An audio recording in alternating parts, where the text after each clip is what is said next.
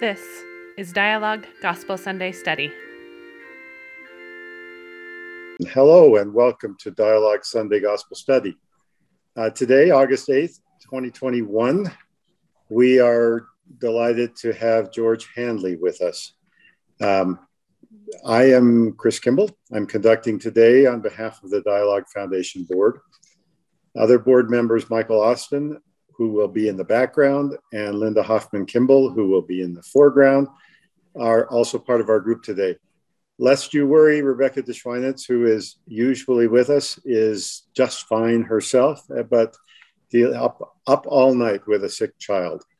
Um, we are using our webinar format as usual, our webinar format on Zoom, and we're running a live stream on Facebook that is live now. We, and we are recording for your information. For viewers on Zoom, there's a chat. We'll be following the chat and uh, propose answers and questions as they come up appropriate to the lesson. Um, I want to remind everybody that we are in the middle of a major Dialogue Foundation capital campaign. The um, Dialogue had 50 successful years under a subscription model. And now, in an internet enabled world, we have found that the subscription model is, is dated, and we are providing all dialogue format online, free. And in order to continue that for the foreseeable future, the next 50 years, we are um, raising capital to make that work. Uh, there is information about the Sustaining Dialogue program at givetodialogue.com and a special email address for this purpose, sustaining dialogue at dialoguejournal.com. Now, today, I'd like to uh, introduce George Handley, Professor Handley. Um, George is a professor of interdisciplinary humanities at BYU, where he has taught since 1998 his research interests in the area internet of, of let me back up. Uh, his research interests in the areas of inner environmental humanities sorry environmental humanities have resulted in various publications in literature and the environment an environmental memoir home waters a novel american fork and a recent collection of essays on the env- environmental values of mormonism entitled the hope of the Hope of Nature. He is currently finishing a book on the writings of Lowell Bennion. He and his wife, Amy, are the parents of four children and grandparents to one new grandson. We're pleased to have Professor Handley with us today. That professor title reminds me to specify that, as with every speaker and teacher, we invite speakers for their own voice, for their own point of view, and personal insights. Uh, George today speaks for himself not for the Church of Jesus Christ of Latter day Saints, uh, not for BYU, and uh, not for the Dialogue Foundation. Um, we will open today with uh, Beautiful Savior, performed by the BYU Men's Chorus, with Mack Wilberg conducting, uh, a recording from 2016. And our opening prayer will be given by Joe Bennion. Um, I'm tempted to introduce Joe as a man I trust with my life, which is true. Um, the, uh, the more formal introduction is that Joe Bennion has made pottery since 1974 and has presented in workshops, conferences, and symposiums throughout the United States and abroad. He also has worked as a river guide in, Grand, in the Grand Canyon since 2002. He's married to Lee Udall Bennion, and they have three remarkable daughters. Um, so that I don't forget at the end, I'll mention that our closing prayer will be given by D. Morgan Davis. Um, Morgan Davis is a research fellow at the Neal Maxwell Institute for Religion Scholarship. He ha- holds a PhD in Arabic and Islamic Studies from the University of Utah, an MA in History from the University of Texas at Austin, and a BA in Near Eastern Studies from Brigham Young University. His works in he works in comparative scripture and comparative theology with a focus on Islam and Latter day Saint tradition. He's also the founder and co editor of the Institute's Living Faith book series. Now to the music. Uh, Beautiful Savior, performed by the BYU Men's Chorus. Beautiful Father, Almighty God, we are thankful to be together, gathered virtually for the purpose of uh, being instructed and edified. We thank Thee for George and his preparation, not only on this day, but throughout his life as a disciple and student of the restoration. We are thankful uh, for this good earth, for the way she has allowed our embodiment to proceed. Now we pray for thy spirit to be with George and with each of us today, that we may give and receive, and that we may be edified and reminded of the things that really matter. We're grateful for Scripture, and we pray that the Spirit in which it was given will be present today. And we give thee praise and thanks in the name of our dear Savior, Jesus Christ. Amen. Amen.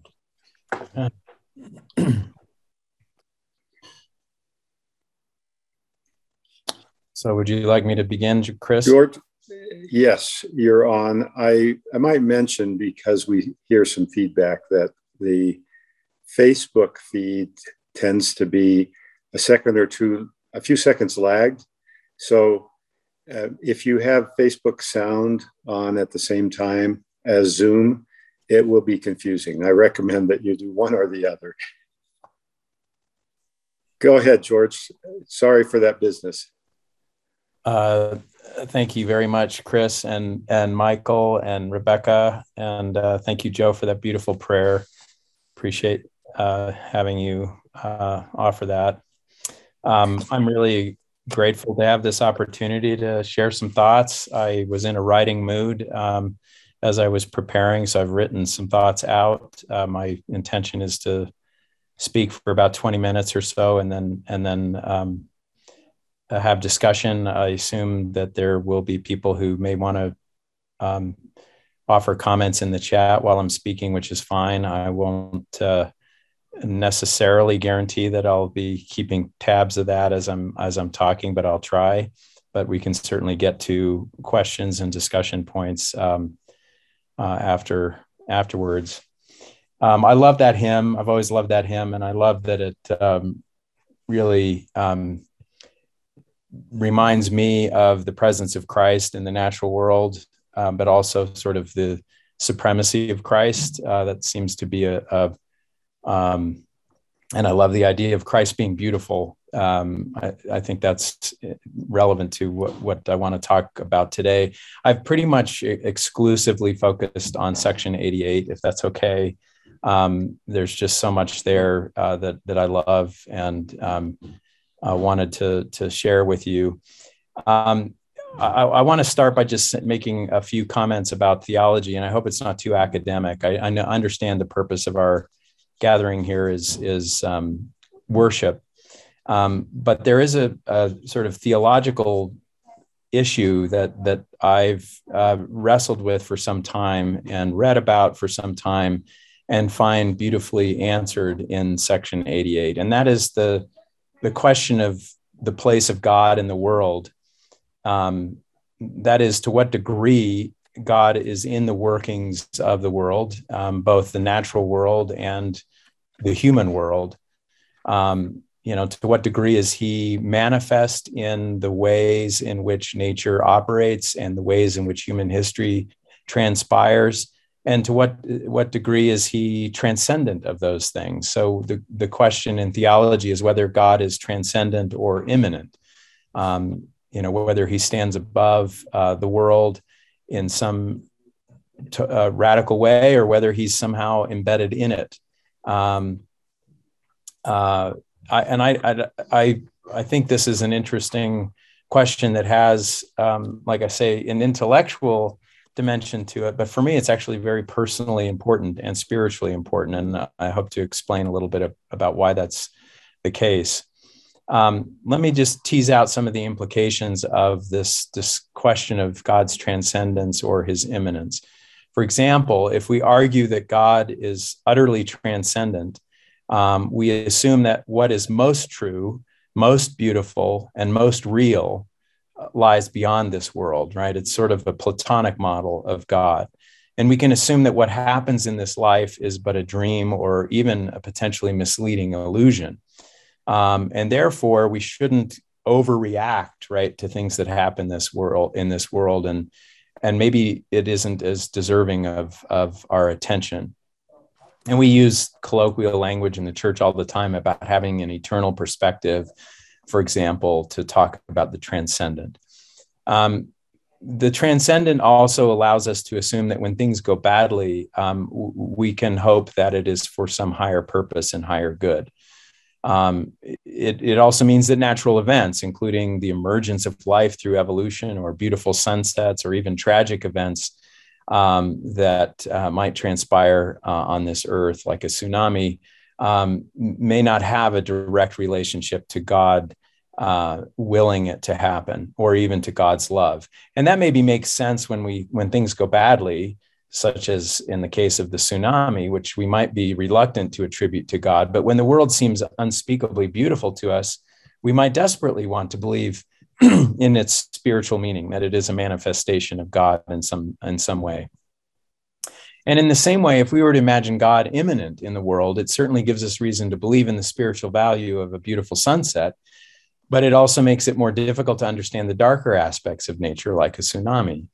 In, in section 88, we read about God's voice as a voice in the wilderness. And this is actually uh, a figurative, a figure of speech that God himself offers. It is as if a, a voice uh, in the wilderness. He tells us, Behold, that which you hear is the voice of one crying, is as the voice, excuse me, of one crying in the wilderness. In the wilderness, because you cannot see him, my voice, because my voice is spirit. I love this sort of explanation of, of a figure of speech in scripture. And it's quite profound. If God is a voice in the wilderness, it means we cannot see him with our natural eyes. But as we look at the wilderness of this world, we also sense him. We hear him, but not with our natural ears. And that's a bit of a paradox. He is and isn't there. This mortal life is a wilderness, and we feel his absence, perhaps because he is, in some sense, transcendent, even as we might begin to sense his presence, because he is also, in some other sense, immanent. So, the attunement that this requires to hear his voice is also later described as having an eye single to his glory. So, maybe even though he is not visible, we should be looking intently for him precisely because he's absent. So, there's an interesting uh, bunch of paradoxes to think about there. And I, I, there's a corollary here, by the way, with, with human history. That is, if we imagine God utterly transcends human history, then we can imagine somehow that he stands above all of it. And therefore, we stand to learn little about him from history itself, right? History is just a bunch of human mistakes, um, but there's nothing divine uh, that is shaping it for some sort of holy purpose. And what is happening is not as important as what is to come. Utter transcendence inspires a yearning for another world and for an alternative history. It also means that he is utterly in control of everything in this world. Nothing surprises him, and maybe in a sense, we imagine that nothing worries him, nor should it worry us. Now, I'm I'm a little bit partial to the immanent model, but I think the transcendent model is extremely important. Uh, it comforts us in times of trial, right? Uh, it helps us to understand and trust that there's a higher purpose to something that doesn't make sense. But it can also lead to easy justifications for why certain terrible things seem uh, happen, and therefore we conclude that they seem to be necessary or part of God's plan. If, on the other hand, we imagine that He is immanent in the world and its history, then we stand to learn a great deal about him by studying history itself and by studying human knowledge.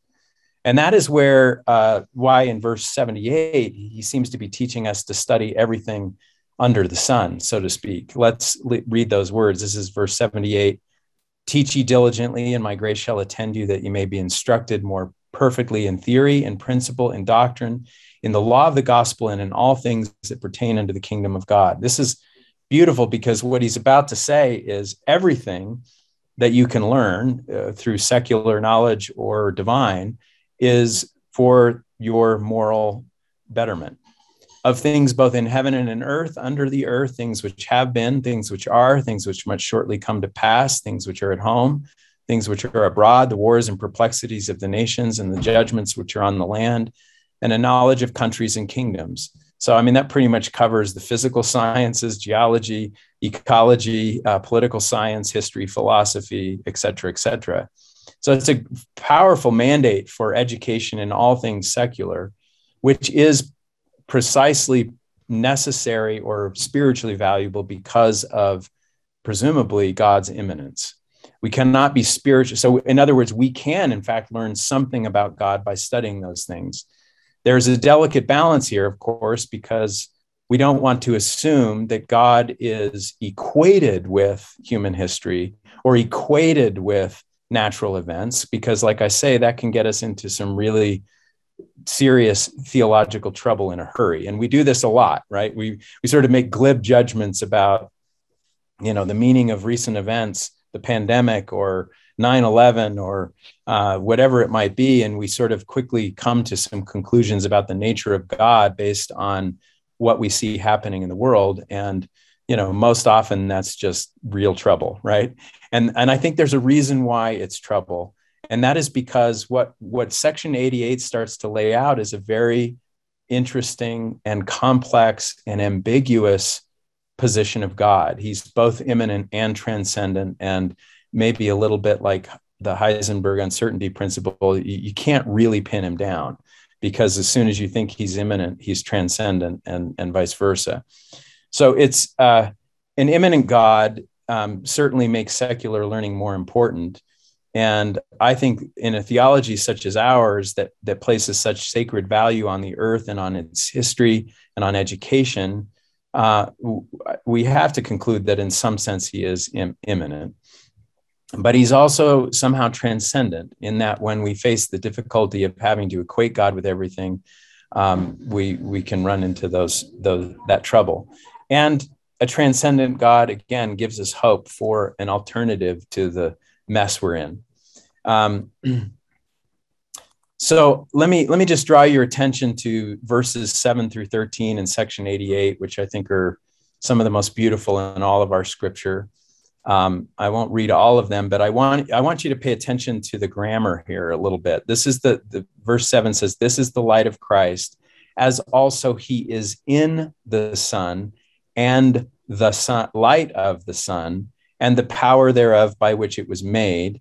as also he is in the moon and is the light of the moon and the power thereof by which it was made and and it goes on uh, in this in this light um, you'll notice that he's simultaneously above and transcendent and beneath and immanent he is both in the sun and is the sun he is both the power that made the sun and is the power of the sun itself he also stands outside of the sun and the moon and the stars even as he moves through them. So it's perplexing and confusing at first glance. But what it suggests is a fundamental mystery, perhaps, or at least an unanswerable question about where God is in the world, except that we know he's there somewhere, right? Uh, the value of this mystery, I think, is that it makes God, um, it, not that it makes God mystical or inaccessible or uninterpretable, but rather I think it means that we can never afford to ignore the possibility of his presence uh, um, and his um, will in things that happen, but that we should also not rush to judgment about his role and believe that we can pin him down, as it were, um, even that even at the same time that we can't ignore him. I think this is beautifully summed up in verse 41, where it says, He comprehendeth all things, and all things are before him. So that's a real transcendent God, and all things are round about him which actually starts to make it sound like he's in the world, not around it. And he is above all things and in all things and is through all things and is round about all things and all things are by him and of him. So, anyway, I just think that's beautifully confusing and and uh, really wonderful. And I I uh, I wanted to read just a passage that I wrote in uh, my book Home Waters um, about these verses. Uh, that that was a, a, an attempt to try to give some um, personal meaning uh, to to these verses. Light, this is what I wrote. Light is at first a metaphor of Christ, of truth, but then we are told that this truth is both in the light of the sun and moon, and it, moreover is that light and also the power by which it was made. The metaphor loses its shape entirely when this light of Christ becomes the very light by which we perceive the physical world around us. I always learned that metaphors were a way of dreaming of likeness between two unlike things. But now I find that the world is inverted, that differences are the real illusions, and that metaphors are a way of imagining them. Like that flash of lightning in a kiss, that sudden discovery of ourselves as physical phenomena, as if we are surprised to find ourselves here, now on this earth, in individual bodies, which only suggests that we spend a great deal of our time sensing that we inhabit something more than a body, even if this feels uncannily like home. Joseph Smith seemed to be saying that the discovery of the physical world is not a discovery of our alienation from the divine or a second order of our being, but rather, as the men on the road to Emmaus discovered, that the divine has place in the very stuff of our physical existence. Only two verses later, he states simply that the spirit and the body constitute the soul of man. It is not insignificant, even if similar, seemingly contradictory, that this ubiquitous divinity would be found in a theology that posits the physicality and situatedness of God. Smith's name for this place, Kolob, is also the name of a canyon in Zion National Park. And anyone who's ever been to that canyon won't argue the point that the name might not be entirely metaphorical. The rub is that we see only light's reflection, not light directly. So perhaps we're always having to turn around only to be denied the ability to look directly into the source of our ecstasies. Hope is believing that if I keep turning and absorb enough of light's reflections, I will hold the substance of the whole within the inner eye. So that that's uh, uh, just the the end of that passage. But I, I just want to say that these these verses inspire me to no end because they remind me of the reasons why I feel Christ in the natural world even as I also feel his utter and total absence. And let me see if I can explain what I mean. One of the chief values of natural experiences for me is the experience of my own nothingness, my own insignificance. Nothingness is the scriptural world word for it from the book of Moses that I like, but but I think it has to do with a kind of realization as Moses experiences when he witnesses the creation that man is nothing in comparison to the grandeur of the cosmos. And so there's an, a kind of utter absence of meaning that I enjoy in the natural world for reasons that I cannot explain. But I long for those moments when I feel that utter indifference of the natural world. And maybe part of the reason why that is valuable to us and maybe even healing to us is that if you are suffering a burden, a sorrow, which all of us are at some point, uh, it, it's it's good to forget yourself. And being in that large cosmos and feeling your insignificance helps relieve that burden. This is the essential meaning of job's discourse that god gives the discourse that god gives to job where he doesn't really answer any of job's questions but says have you thought about the um, the whale? Have you what do you know about the calves uh, uh, in in and the the goats in the wilderness and so on so the very first time I experienced that that feeling of nature's indifference was when I was 12 years old and saw the Tetons backpacking along the Skyline Trail and realizing this place that was so stunningly beautiful that I was looking at had absolutely no interest whatsoever in my presence. And it would go on independent of me and independent of everyone else and of everything else without regard or interest in humans. And that was part of its beauty. And yet it was precisely in that feeling of nothingness that I felt the reality and power and presence of God. And that to me is a very profound paradox. And these are the only verses that have ever come close to describing to me why that might be the case. Uh, I, I, I think there's also um, there's also uh, a very immediate presence of God in in nature that is not uh, an utter indifference, but it's a very different kind of experience.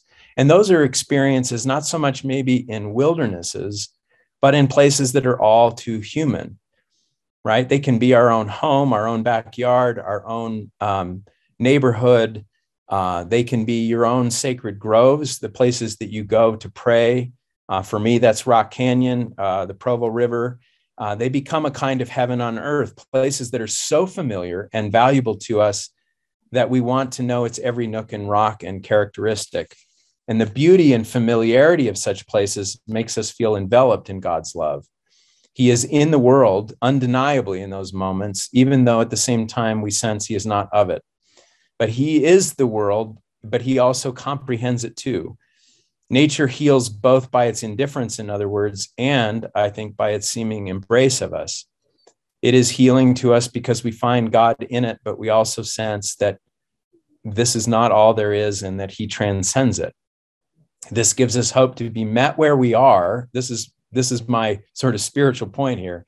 This gives us hope to be met by God where we are in our sometimes broken and imperfect physical condition, but also drawn to a higher plane of possibility. So that for me is why this paradox and or confusion of immanence and transcendence is so personally valuable to me.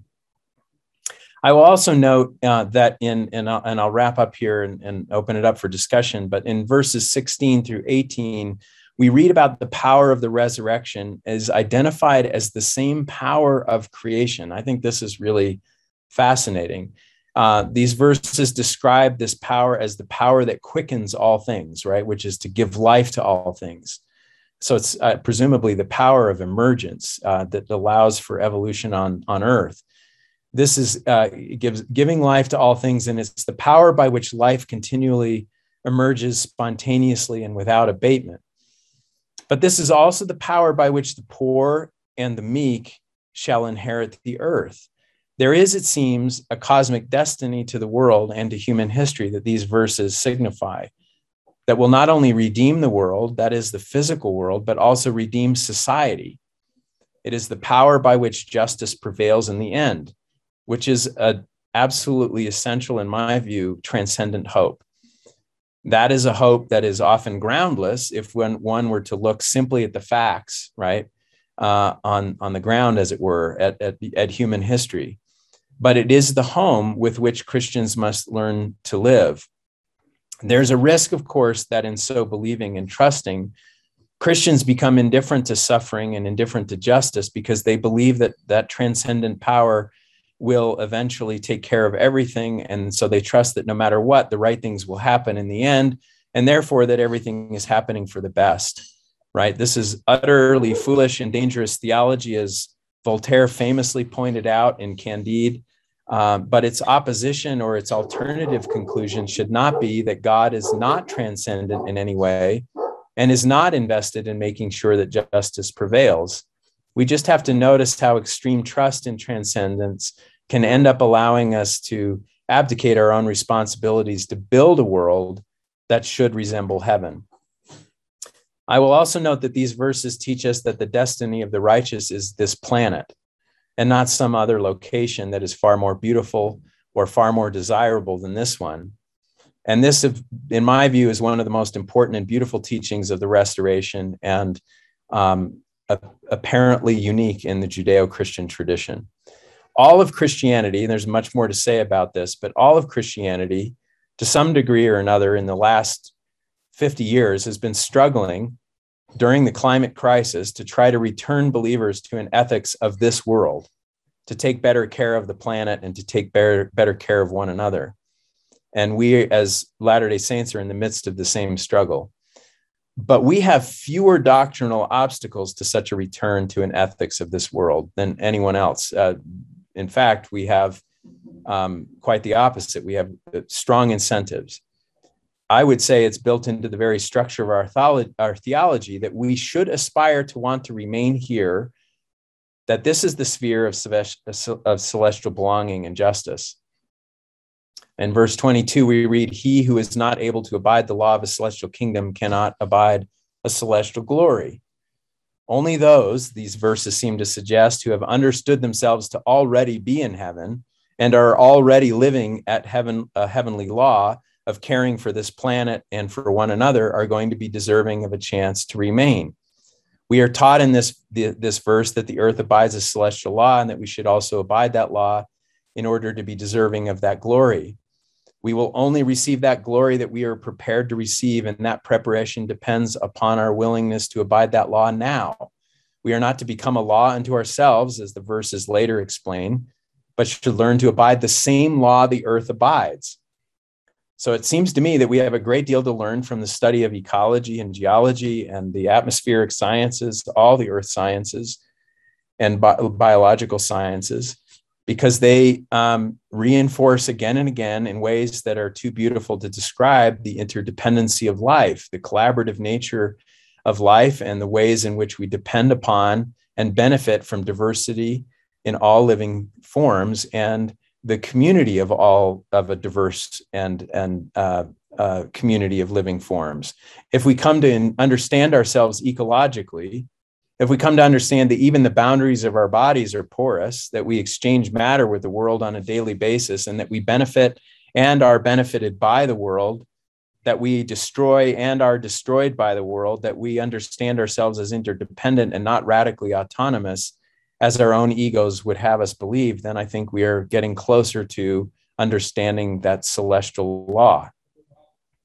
Uh, finally, I'll just end with these beautiful verses of 45 and 46 and 47. The earth rolls upon her wings, and the sun giveth glory by day, and the moon giveth her light by night, and the stars also give their giveth give their light as they roll upon their wings in their glory in the midst of the power of God. Unto what shall I liken these kingdoms that ye may understand? Behold, all these are kingdoms.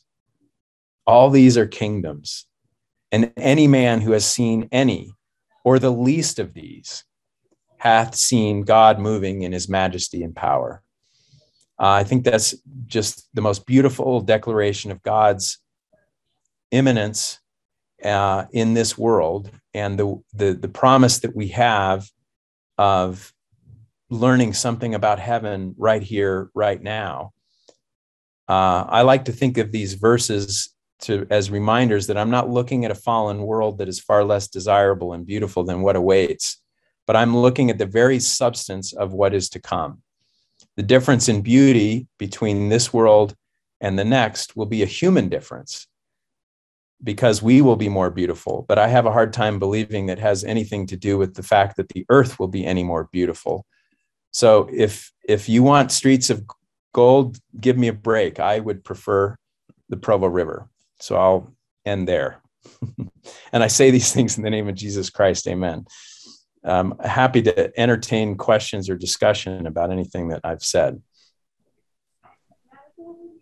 George, I, I have a couple of questions in the chat that are, I mean, they're wonderful by themselves, but I'm going to try to capsulize the, the thread, which I think uh, goes, speaks to your point about feeling uh, of nothingness or of insignificance in the face of the canyon or the river. Um, and, and by the way, I just looked it up and to see that the plateau that ends up creating the Kolob Canyon is thought to be about 150 million years of sediment laid down uh, and then and then worn away. That's a that's a time frame that's that is beyond what I can imagine. I guess that's the point. Um, the, the, but here's the thread the questions are how do we place human beings? How do we place human life in this scope? If you go too far uh, in the uh, direction of the immensity and, and of, of nature, of the environment, of, of, of the sun and the moon, I suppose, you end up you can end up in a place that says man is nothing and insignificant and to be disregarded.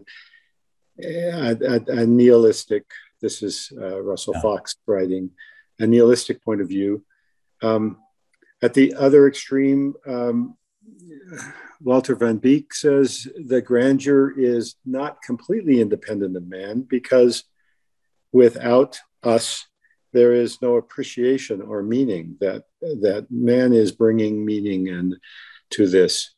Um, there, lay that out for you. Yeah, well, I think that's uh, that's kind of the I don't know if it's a yin yang kind of relationship, but that's the interesting tension between transcendence and immanence. Um, I do think when Moses witnesses the creation, um, there are a couple of things that are really important that happen to him in those verses in the book of Moses. He's told that he's a son of God, and he's given his divine connection to God in a very clear and powerful way. And yet, at the same time, as he witnesses creation, he feels utterly diminished. So there's a there's a tension there. That's a really healthy tension, because when he awakes from first of all he collapses. Right, it's so overwhelming. He collapses, and then when he gets up, he's immediately tempted by Satan. And I I read that as Satan's sort of stepping in and saying, well, I'm going to take advantage. Uh, I'm going to try to produce nihilism here, right? Your your insignificance is my vulnerable. It makes you vulnerable to me, so I'm going to tempt you here. And what Moses does is he kind of recoups himself, and he's he's not he's not claiming lordship over the creation. Of course, he's been utterly diminished by it, but he does claim sonship, right? He does claim a filial relationship to God that allows him to reject uh, Satan. So there's there's a um, the, the, in, in environmental terms, the way I would put this is that a lot of a lot of environmentalism criticizes Christianity for being too human centered, too anthropocentric, and that Christianity has placed too much value on human life and it hasn't placed enough value on the life of plants and animals, and that human beings have thought too much of themselves for too long and we've done too much damage as a result, and that we would all learn you know we would benefit from learning how to be diminished by nature right? And so there's an anti-anthropocentrism that has been um, boiling in environmental uh, philosophy for a long time. And that's a very very fair point. The problem is that you know if you diminish human life to the point of in, utter insignificance or ra- you know radical insignificance then uh, there's no motivation to choose moral to make moral choices. So the, the paradox that environmentalism has gotten itself into is that it, it's it's wanted to push what they call biocentrism um, as, a, as an opposition to anthropocentrism but it, it's made it challenging for them to argue why human beings ought, to care right? If if if i'm so insignificant and I, at least that's what i'm hearing in the question if i'm so insignificant why in the world does it matter what i do? It doesn't matter at all and so but that's where the value of religion i think for me um, and the value of god's um, presence in my life in a personal way um, even though it doesn't make sense to me when i contemplate the stars when i contemplate wilderness it doesn't make sense to me that god would be proximate. But he is. And, and if i then feel him as proximate as or immediate he's available to me um, that I think tempers the arrogance that can sometimes accompany being a, a human ego, right? Because then I know that my significance is granted by God. It's not anything I earned. And God gave us the creation. And that it so overwhelms me with gratitude and humility that I want to give, I want to serve, I want to live morally. But if I if I don't see it as a gift, and I see it instead as something that I earned, or I don't even think about it, um, then of course I'm go- going to most likely mistreat it. That is the natural world. And I'm most likely going to mistreat other people, right? Pope Francis articulates that really beautifully in his en- encyclical on the climate, where he says, you know, when we objectify other people and we mistreat the poor, um, we're just engaging in a kind of behavior that is the same moral problem that destroys nature because we objectify nature and we and we're thinking he is he calls it uh, um, a misguided anthropocentrism he believes in a kind of human centeredness that is tempered by the creation and that's what i think is what happens with with moses so I don't know if that makes sense, uh, if that answers the question. But I, for me, on a personal level, I would just say it's that paradox of feeling insignificant, but also feeling loved. And maybe that sounds like a contradiction in terms, but I think, you know, when the two men are walking on the road to Emmaus and they're having a conversation with a, a person they've just met, and suddenly they realize that Jesus Christ is walking with us and he is present in my home right? And this this moment of realization is so overwhelming. Like why in the world would we be significant enough to merit his presence. That is what christ promises us is that kind of presence. And it doesn't make any sense right? Um, if, if it made sense to us and if we expected it then there's a problem. So if we don't have the humility to recognize our insignificance, but also the courage to accept our significance as granted by God, um, if we can if we can balance that, I think I think we can get it right. I have a um, well. There's a question from the comments that I uh, will share with you and get your response from. But first, I want to say you started this saying you were going to only talk about 20 minutes, and but what you've put into these 20 minutes, I want to last for hours so that it will seep into my bones, into my marrow, because it's so, uh, I think you called it a healthy tension. Um, uh, it's very cosmic, kind of trippy to, to think in these um, transcendent ways and so consistent with what I sense as um, uh, the the core of gospel, the core of meaning, the core of divinity, and our engagement with it. So, just you know, thanks. Um, the question for you, it, I'll, I'll read this to you. We often think of the earth and nature as female or mother, but you have referred to God with male pronouns throughout your amazing presentation. Have you ever encountered the feminine divine in nature, and do you experience God as gendered in any way? Uh, first of all, Linda, thank you for your kind comments. Um, that's really, really wonderful. I, I, uh, I, I, I don't know. If, that's a really difficult question to answer. I, I actually don't know that I've thought of God I think maybe in my early upbringing, certainly I thought of God as more gendered then than I do now.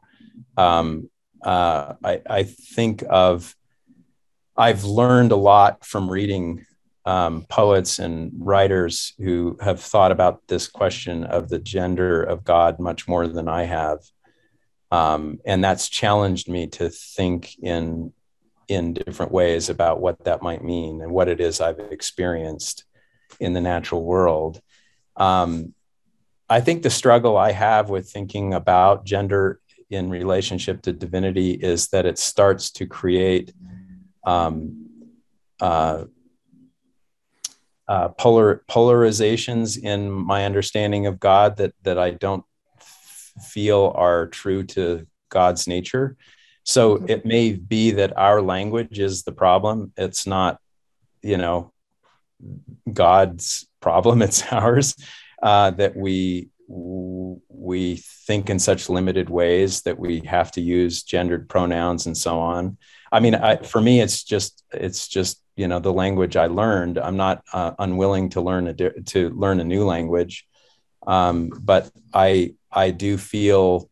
Um, I guess I haven't done the work to intentionally think about Heavenly Mother in or or the earth in in uh, in terms of a personal relationship. I mean, I don't I don't know if I'm making any sense in answering the question. I think about a personal relationship to the earth every single day of my life. I mean, I, I I'm intensely focused on that. I just I don't know. I mean, I loved Joe's prayer. You know, referred to the earth as female, and I, I'm I, you know, if if I do gender the earth, it's female certainly. Um, but uh, I am mostly interested in. I mean, if there's a if there's a female dimension to what I've experienced, it would be the ecological uh, condition that I've learned to meditate on and love. And I don't I don't know if that's female or not. I, I I've read philosophies that would argue that it is, and I and I and I would not argue against it. I think that's quite persuasive to me. But I think when I contemplate my interconnectedness to things um, and can allow myself to um, feel comfortable and not panic, right? I think there's a maybe a um, a tendency, which may be a male tendency, to want to cohere and be autonomous, and there's a tendency or there's an invitation to let go that nature gives me. Um, uh, and if that's female, then that's I guess where I would I would place it. Um, uh, because it feels like a uh, it feels like a generative space. It feels like it gives life. It feels like um, it feels like a womb, I guess. I, one thing I, I have thought a lot about, I don't know if this is so much a personal experience, but it's more of an intellectual concept for me. And that is that, you know, we, we place a great deal of emphasis on sexual morality in the church because, as I've understood it, right, it, sex is what gives makes life possible right? And that's one of the reasons why it it deserves careful moral attention. Um, if we were to correlate that to the natural world and ask ourselves what are the forces that give birth to life?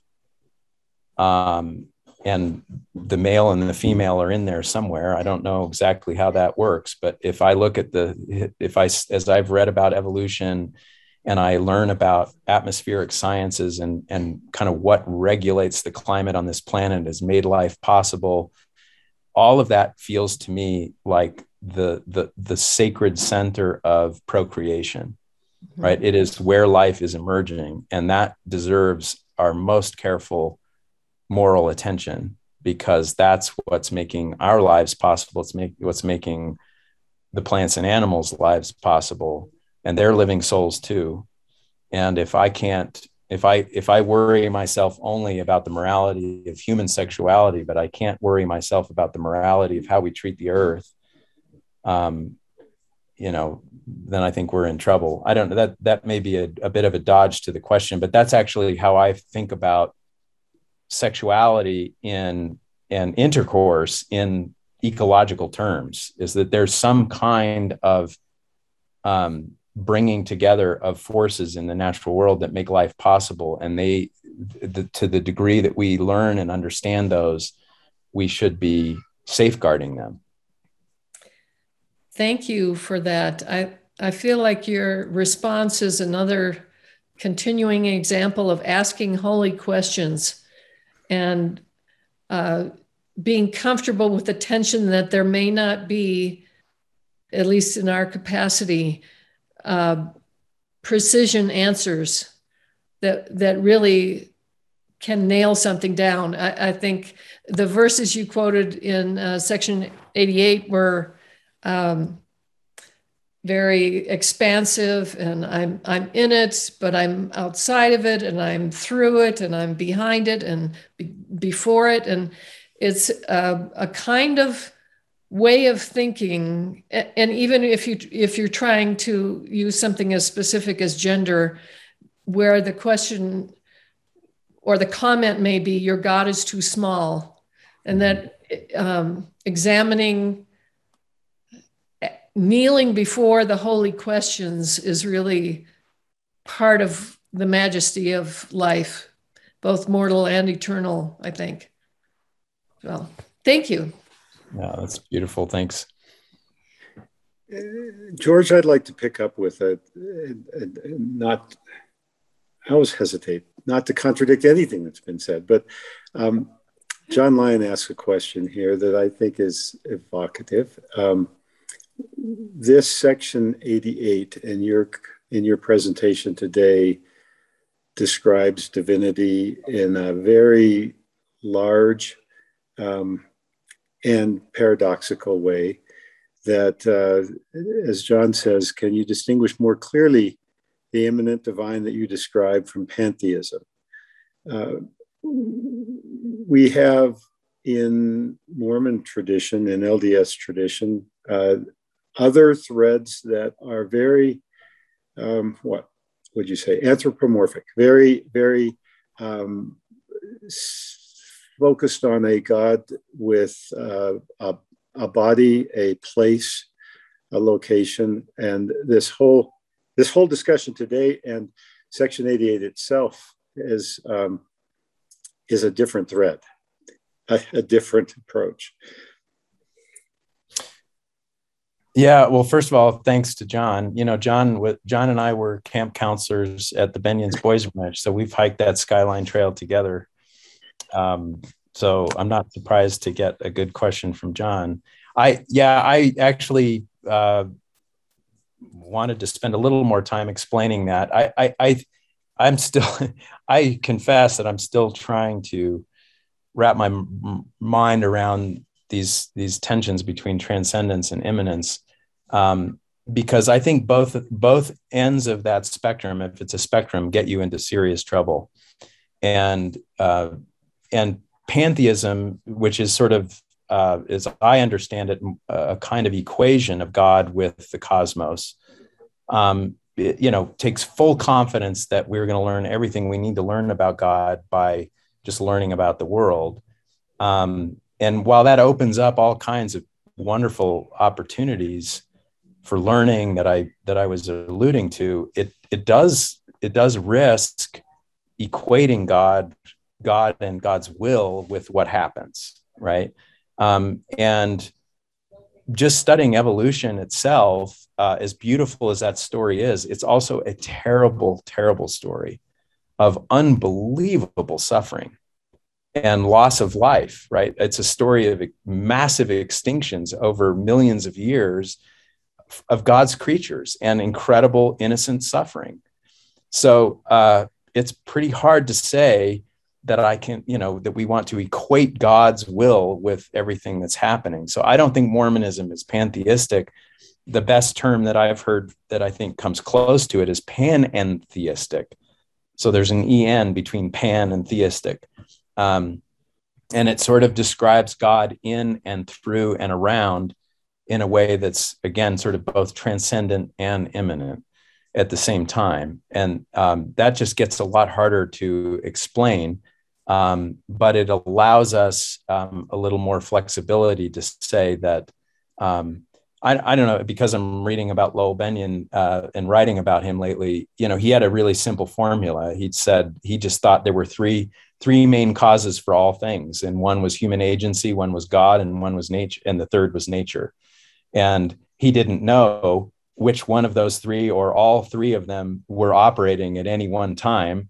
Presumably all three of them are operating at all times but that that then makes it kind of complicated for us to understand exactly why things happen.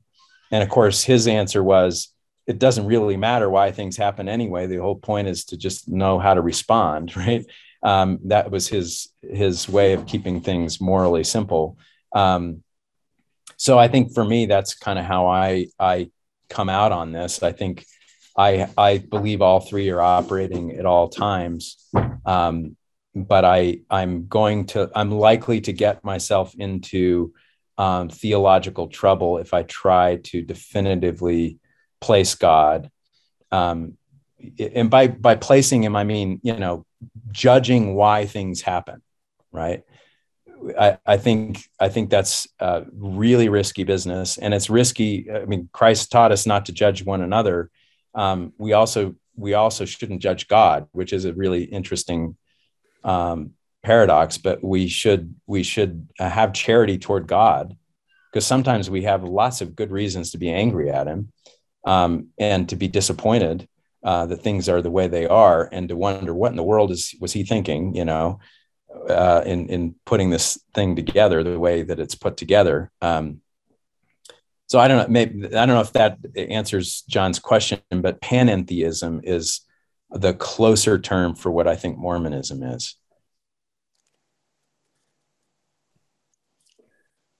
Uh, thank you. And I, I want to remind Joe and Morgan, um, your you're here partly for prayers, but partly to be to jump in with with your own uh, questions and comments. I, you're both muted right now, but that's uh, you're welcome. Thanks. I'm enjoying. I'm just enjoying listening to the conversation. It's George and I have had lots of time on trail to hash this stuff out. and, and and John Lyon, by the way, says yes, definitely God is there on the Skyline Trail. There's no doubt. There's no doubt. Except I almost got struck by lightning on that trail too. So there you go.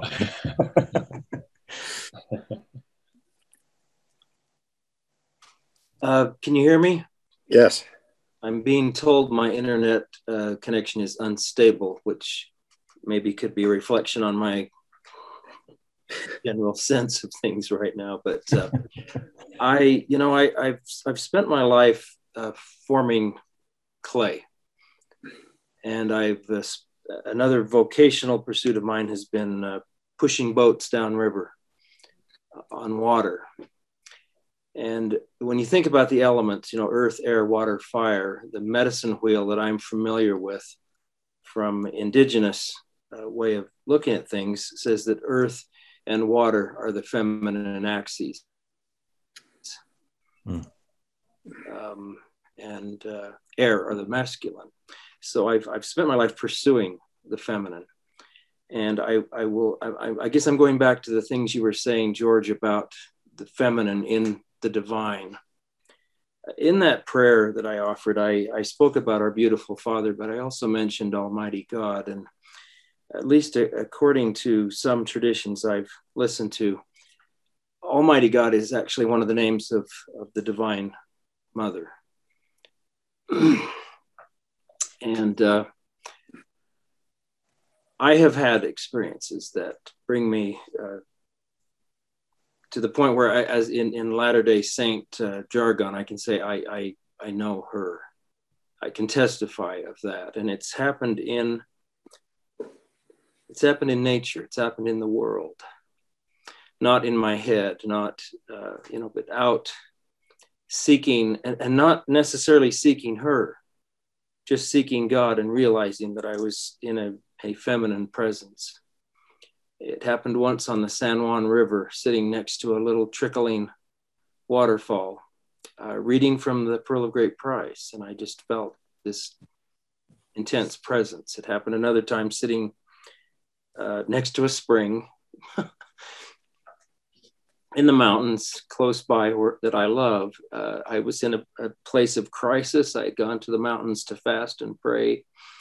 And as I sat in this meadow next to this uh, spring, I became intensely aware of the depth of the soil and the literally millions of organisms that I was surrounded by but it was a feminine presence. It was very fecund. It was very, the earth was just talking to me about the life that she uh, supports and engenders. And uh, I still find myself sometimes, like George, falling back into the jargon that we have been given, which is a, a patriarchal jargon that relates to God.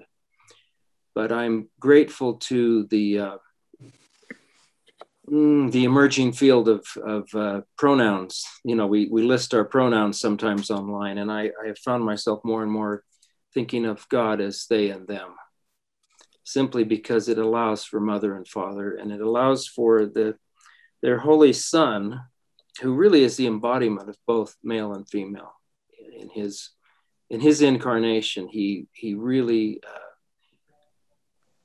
had a sweet um, what's the word I'm looking for?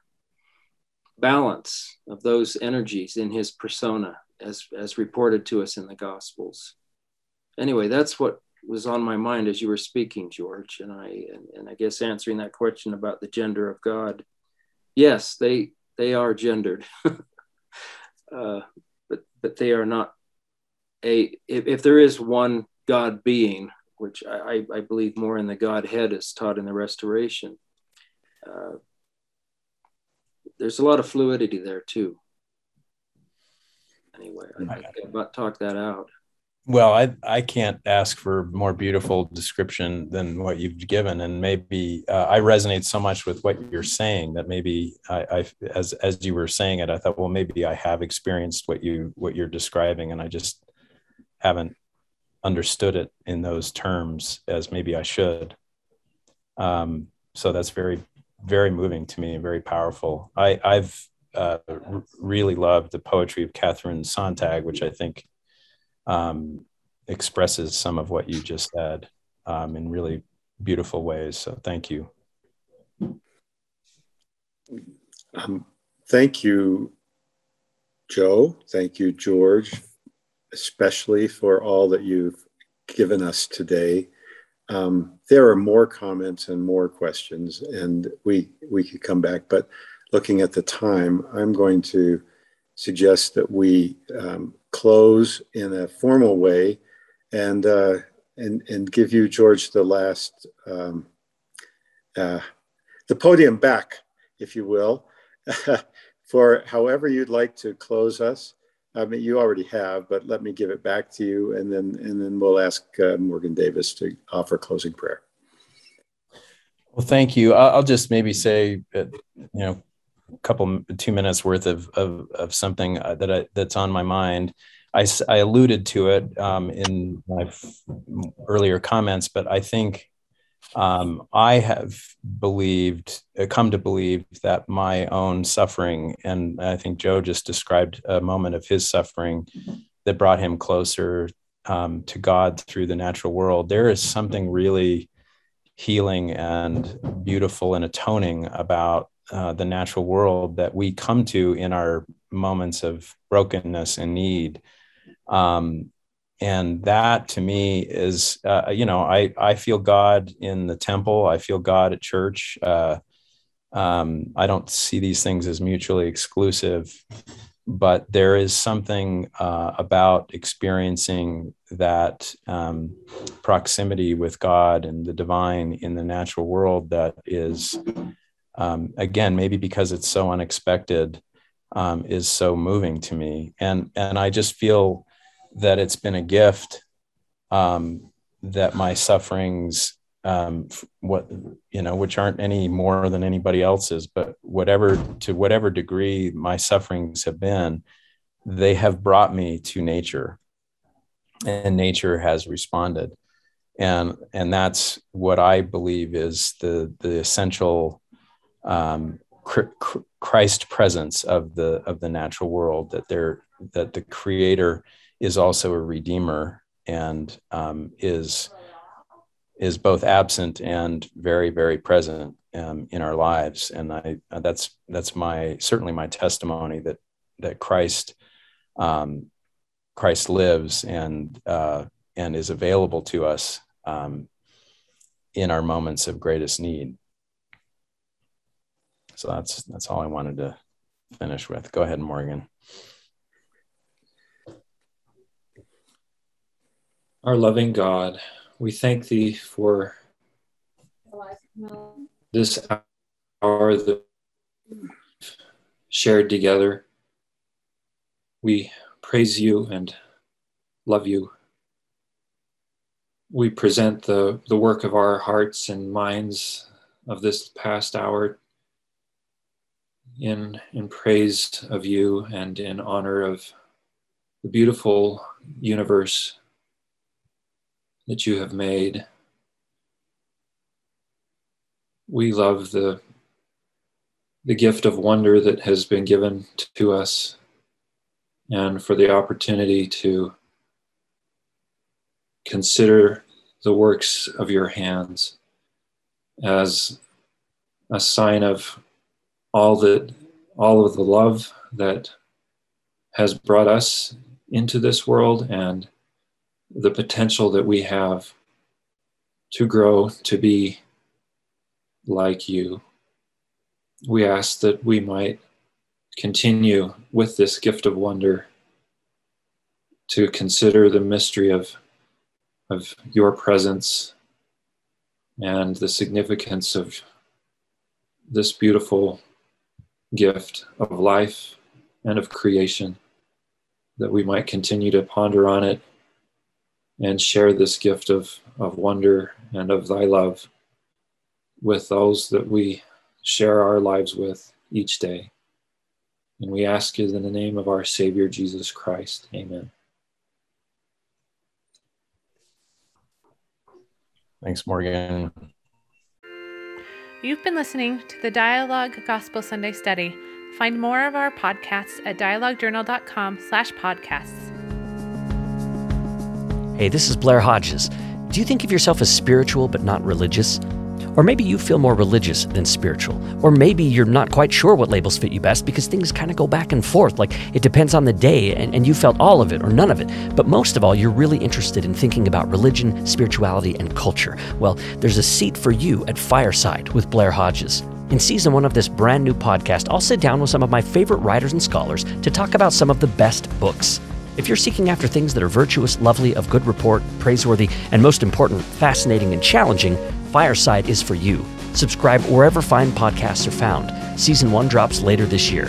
Fireside is brought to you by the Mormon Studies program at Claremont Graduate University and the Dialogue Foundation, a proud part of the Dialogue Podcast Network. Learn more at firesidepod.org or find us on Twitter, Instagram, and Facebook at Pod Fireside. I'm Blair Hodges, and I'm saving a seat for you.